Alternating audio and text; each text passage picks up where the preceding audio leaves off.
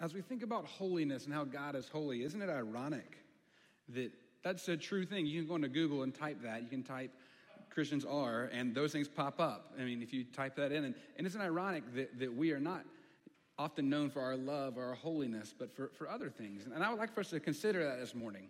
If God is holy, what does it mean for us to be holy? Will you go with me to the Word? We're going to be in the book of Genesis this morning.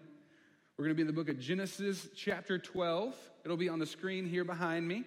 You can read along or you can listen as the word washes over us from the book of Genesis. The Lord had said to Abram, Go from your country, your people, and your father's household to the land I will show you. I will make you into a great nation, and I will bless you. I will make your name great, and you will be a blessing. I will bless those who bless you, and whoever curses you, I will curse, and all the peoples on earth will be blessed through you. So Abram went as the Lord had told him, and Lot went with him. Abram was 75 years old when he set out from Haran, and he took his wife Sarai, his nephew Lot, all the possessions that they had accumulated, and the people that they had acquired in Haran, and they set out for the land of Canaan, and they arrived there. Abram, tra- Abram traveled through the land as far as the site of the great tree of Moreh, Shechem at that time, the Canaanites were in the land. The Lord appeared to Abram and said, To your offspring I will give this land. So he built an altar right there to the Lord, who had appeared to him. From there he went towards the hills of Bethel and pitched his tent, with Bethel out towards the west and Ai on the east. There he built an altar to the Lord and called on the name of the Lord. Then Abram set out and continued towards Negev. This is the word of God for the people of God, and together we say, Thanks be to God. We are finishing up our series, God is, this week. We've talked about how God just is. Like we believe in God and that God is so big and the totality of being of who God is is really indescribable. We can't contain it in all the words that we have in our language. We talked about God is love. Today, though, I want to think about how God is holy. So will you pray with me? Lord, may the words of my mouth and the meditations of all of our hearts be acceptable in your sight. O Lord, our strength and our Redeemer. And all God's people said, Amen. Uh, we'll get there. We'll get there. All God's people said. I have a friend of mine who's a pastor in Montgomery, and I think many of you probably know him. He grew up in this church. He actually served as an associate pastor in this church for a little while. His name is Brian Miller. And Brian Miller is serving at Aldersgate United Methodist Church in Montgomery and has been there for the past couple of years. And he and I and Rob Couch, who is now the senior pastor at Christ United Methodist Church out in West Mobile, um, we used to always go to lunch together, like once a week at least, if not once every two weeks. Rob was a, working as a pastor at Prattville. Brian was at Aldersgate. I was at Huntingdon. And um, I loved going to lunch with these guys um, because they're just awesome. Rob was my boss when I worked at First Methodist in Prattville, and, and he brought me in when I was in seminary to be a worship leader there. And, and Brian was always so much fun and has a lot of life to them. And, and I love going to lunches with these guys. Most of you know I love going to lunch because I love to talk and I love to eat, and like that's the pairing of my two favorite things. And so we would go to lunch together and we would talk and talk and talk. Brianna knew if, um, if I was going to lunch with Brian or Rob, not to expect me for a couple of hours. And if it was all three of us, I might not come home. We would just, we would talk for as long as you possibly could. And though now Rob and I are down here in Mobile, um, we still have lunch together. But I miss those lunches with Brian for him being with us, or whenever Rob moved, it was just the two of us. Because we would have such life giving conversations. And, and there's a couple reasons why I miss having Brian around, being around him. For one, um, I always, I never felt funnier than when I was with Brian Miller. Either I'm, he thinks I'm the funniest person or he's just easily amused. Because there's never a joke that didn't land with Brian and made me just feel really good. It's like when I come up here, I'm not sure what's going to land, what's not, if I try to put humor in the sermon. Um, sometimes I'll say something that I think is going to be hysterical, and it'll sound like that. I got this one, a couple years ago, I came up with something for one of my sermons on grace. And um, I thought it was, I was like writing it, like rolling laughing. And Brianna's like, what? And I told her, she's like, that's not funny. I was like, you just watch. It is so funny. And so I go up and I preach the, the sermon and I, I say the joke, and I mean, just nothing. And she's like, mm hmm. And so I was like, no, no, no, I'm not gonna, I'm not gonna lose this one. And at Huntingdon, I could travel, and I was preaching in different places every Sunday. And I don't ever, I never repeat the entire same sermon, but there'll be a story or a joke that could, you know, move from sermon to sermon. In a couple years, if I say the same story I said when I first got here, just forgive me, sometimes I forget. But I was determined to try this again. And so we go to another church the next weekend, and, and I work it in there because we talk about grace, and I, and I say the joke, and, and nothing again. And I'm just like, this is funny. Why don't y'all get it? And, and so I tried it one more time. I told Brianna, if it doesn't work, I'm going to retire it. And so sure enough, I tried it one more time, and it didn't work. And so she's like, are you going to stop doing it? I was like, no, it's going to work somewhere. And so here's what it is. So, so I always, I, we all love grace. Think God's grace is great and we believe God's grace is all for all people, and everybody should get grace. And so I, I think if we ever had a spokesperson for grace, it should be Oprah. Because she'd be like, you get some grace, and you get some grace, and you. All right, you win. Brianna's right. I'm wrong. It's not that funny. I could tell it to Brian Miller, though, he would laugh hysterically. Brian, I felt like Jim Gaffigan at like Madison Square Garden anytime I'm with Brian because he's just he's just full of life. He's so jovial. He's got so much, you know, energy to him. And I think people who have this propensity for joy in their life, you know, find more humor in things. Brad Good was kind of like that too. He and I would talk still on the phone. We were talking the other day, and I said something to him, and I thought like the phone cut out because he did that like belly laugh that Brad does, where you feel like he loses his breath for a second. He goes, ha! and so, like, when you're with people who just are full of life, they just make you feel good, right? You just feel better about, you know, life is more joyful, it's fun. And, and that's what I got being around Brian. I also miss the fact that when I was with Brian and Rob, there was never a question of like who's the smartest in the room. It wasn't me. I knew that. And, you know, that's easy for me to say, you know, from up here, but there's often times where I'm like competing, you know, with my peers intellectually, you know, who's the smartest, who makes the best grades, who, whatever it might be. But, but there's no ego involved when I hang out with Brian or with Rob because they were both my boss. Well, um, Rob was my boss, and I always knew he was right and I was wrong. And, and Brian was always just so wise, and they had this experience. And so I loved being with them because I felt like I was gleaning. When you're with people who you know that you can learn from, isn't it just life giving? The most important thing, though, that I, um, I miss about being around Brian, and um, this is one of kind of the whole point of, of telling you about Brian, is that when I'm around Brian, I just feel like I'm around somebody who's holy. If you ever met him or if you've ever met somebody like this, when, when it's not to say, you know, that I'm not holy or that Rob's not holy and, you know, all pastors, all people, we're trying to be holy. But there's just some people when you're around them that make you feel calmer.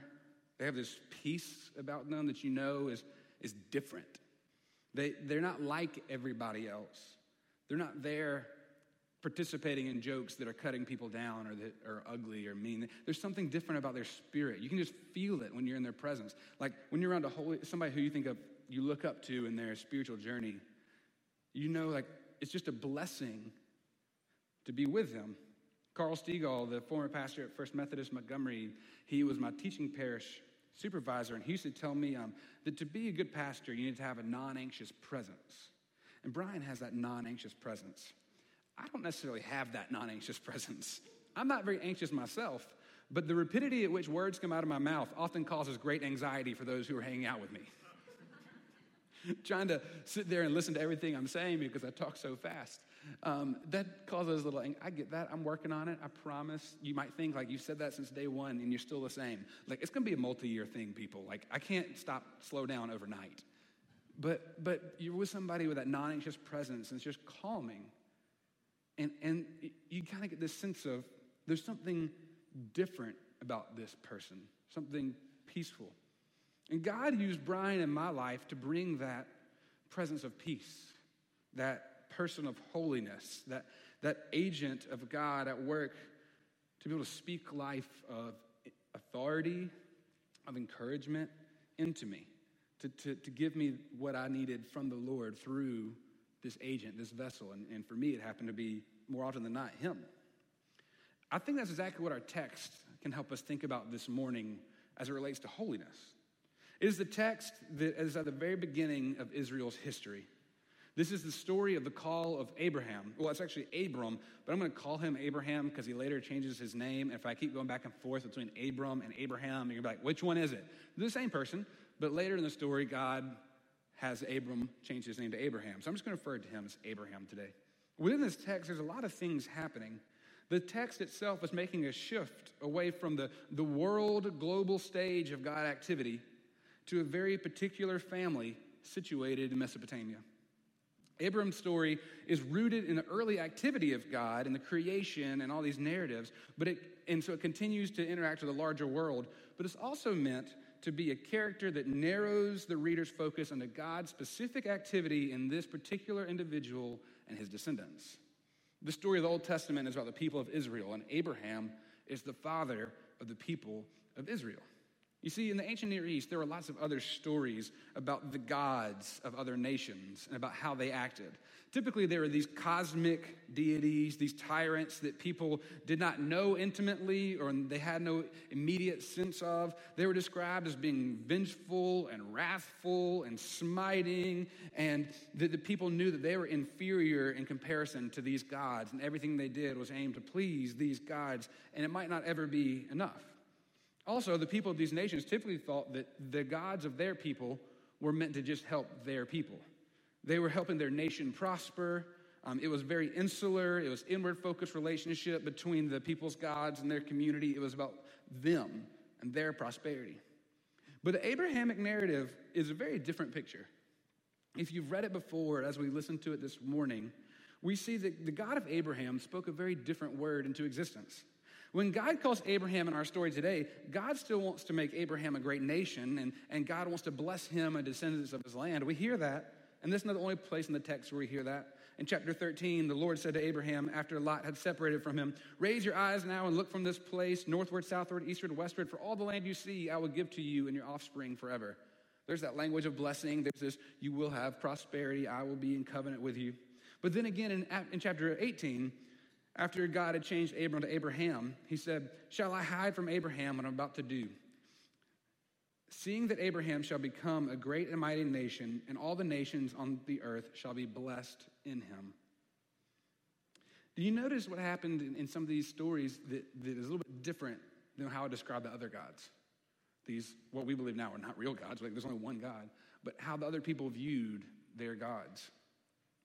Their gods were all about prosperity for their own, for their own sake, for their own selves. But if you notice in each of these instances, the God of Abraham and his descendants didn't want to just make them awesome to, for awesome sake. It was not for personal enrichment alone. God made a covenant with Abraham so that his people would be a blessing to all nations. You see, according to the Old Testament, the ways God has been trying to be in relationship with creation, with the humanity since the existence of the earth, has not worked out exactly maybe the way God wanted it to. Adam and Eve were kicked out of the garden. People tried to build a tower all the way to heaven. Before the flood, God said that he regretted making humanity. Like this in the Bible, it says he, he was sad that he even did this.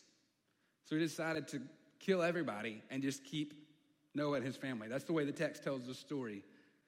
The, the, ways in which God is trying to relate to the people has not exactly been working out. And so God decides to do something new, something that's not happening in the other traditions, something that the rest of the, God, the people are seeing their gods. This is not, this is a completely new story for ancient Israel. The God of Abraham forms a covenant, and it's a covenant that will bless Abraham with descendants but that he will be not only the king of everything, like this great person, but he will be a blessing to everybody else. Whereas the gods of other religions were only concerned about the people, the God of Abraham was concerned with all of humanity. Isn't that cool? Like, isn't that unique? Isn't that encouraging to know, like, that God cares? That God wants to be in relationship with people? Israel is not chosen to be God's chosen people in the sense they're the only ones who get to experience God. Rather, they're chosen so that they can be the vessel through which all people experience God's goodness and God's love and God's grace. The things we talk about Jesus in the New Testament are the fullness and the fruition, all those things brought to fruition in God becoming human.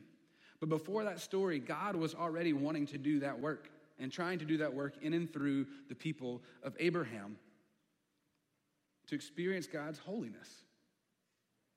So, as we simmer on this text, as we think about it, it's also important to think, well, you know, what is holiness? What does holiness mean? And, and often we think about the word in a practical sense in two different ways.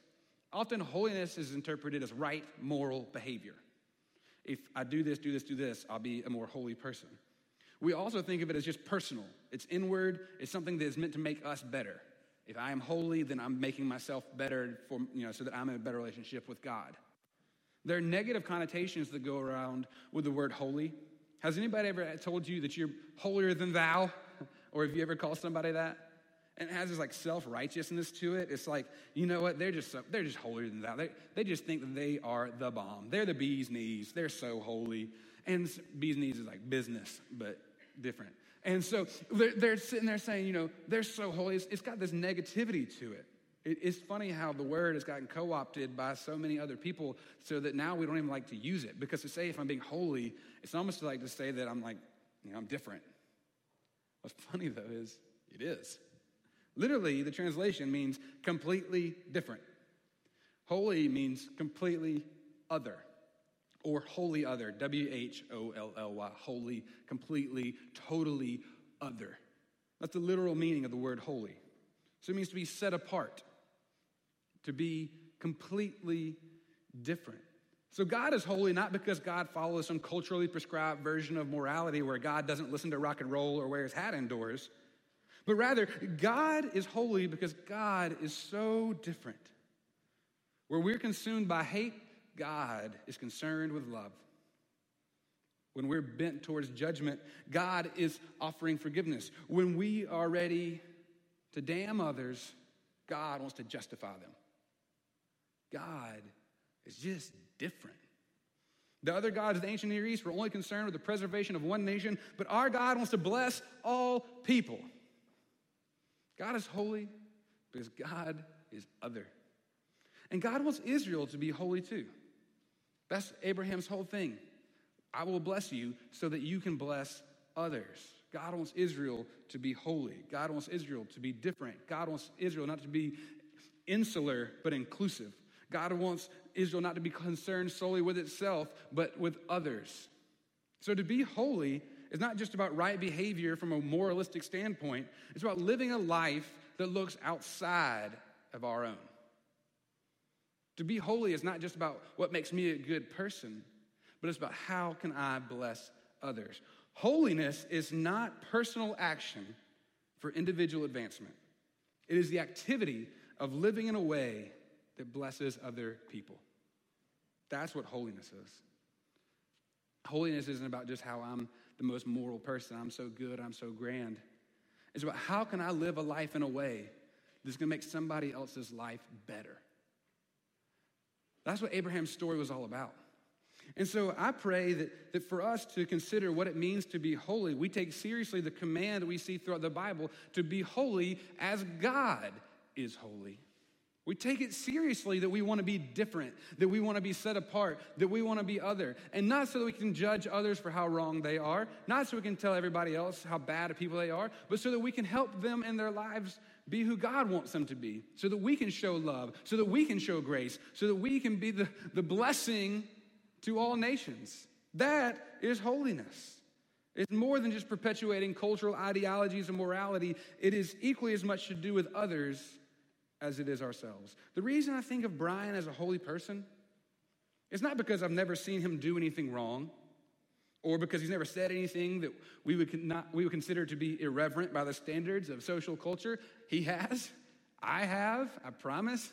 And, and there's been things in which that I wish I hadn't have done. We are all sinners. I was sitting in a Sunday school earlier and, and we were just kind of all laughing around and I was like, oh my gosh, there's sinners here. And I was like, you know, it's a joke. I'm not doing well today with my humor. but I prayed to also to be like Brian in the sense that he genuinely cares for me. Like I have that sense of, of genuineness when I'm with him. And I pray that others feel that with me. I pray that you will know when you're with me that, that I love you and that I'm not wanting to put you down. I'm not wanting to make you feel bad about yourself. I'm not looking to compete with you. I want to be holy because I want God to bless other people through me. That we not be concerned with self preservation, but with selfless mission. That we will desire to be holy as God is holy in our schools, in our families. That we will speak out against injustice and persecution because we know God is completely other than those things That we will be a people that when others are with us, they will not see these words on the screen that make us seem like these terrible people, but they will experience love.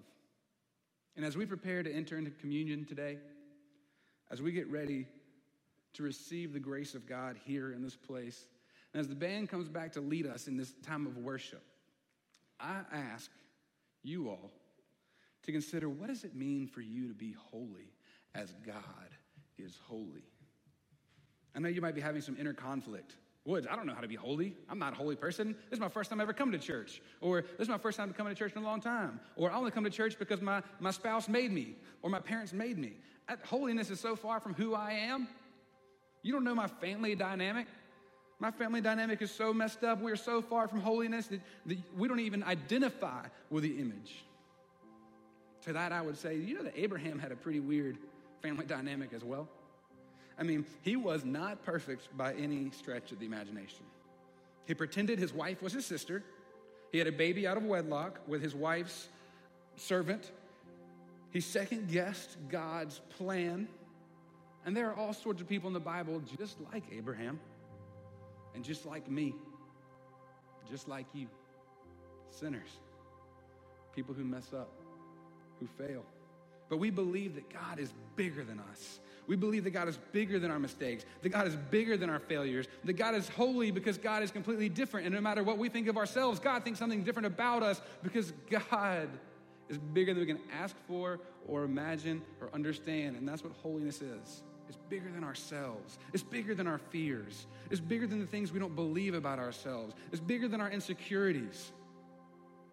Holiness is a breath away, friends to turn and repent from the things that we no longer want to do so that we can be holy as God is holy, so that we live a life that blesses others, so that we leave this place saying, God, how can I be holy? God, how can I be to others what you are to me? How can we reach the lost? How can we give sight to the blind? How can we comfort the broken? How can we be holy? Go be holy be holy. Be holy as God is holy. God whose love never fails. God whose love is unconditional. God whose love will be with us no matter what. Be holy as God is holy. Will you pray with me? God, we thank you for your word. We thank you that you are holy. We thank you that you love us in spite of ourselves. We thank you that you are at work in our lives we ask that you help us to be holy, to live a life worthy of the calling that you've set upon us. Help us to look outward as opposed to inward. Help us welcome the stranger. We admit that we have failed to be an obedient church. We have not done your will. We have broken your law. We have rebelled against your love. We have not loved our neighbor as ourselves. Forgive us, we pray. Free us for joyful obedience to you. Through Jesus Christ our Lord, we pray all these things now and always. Amen.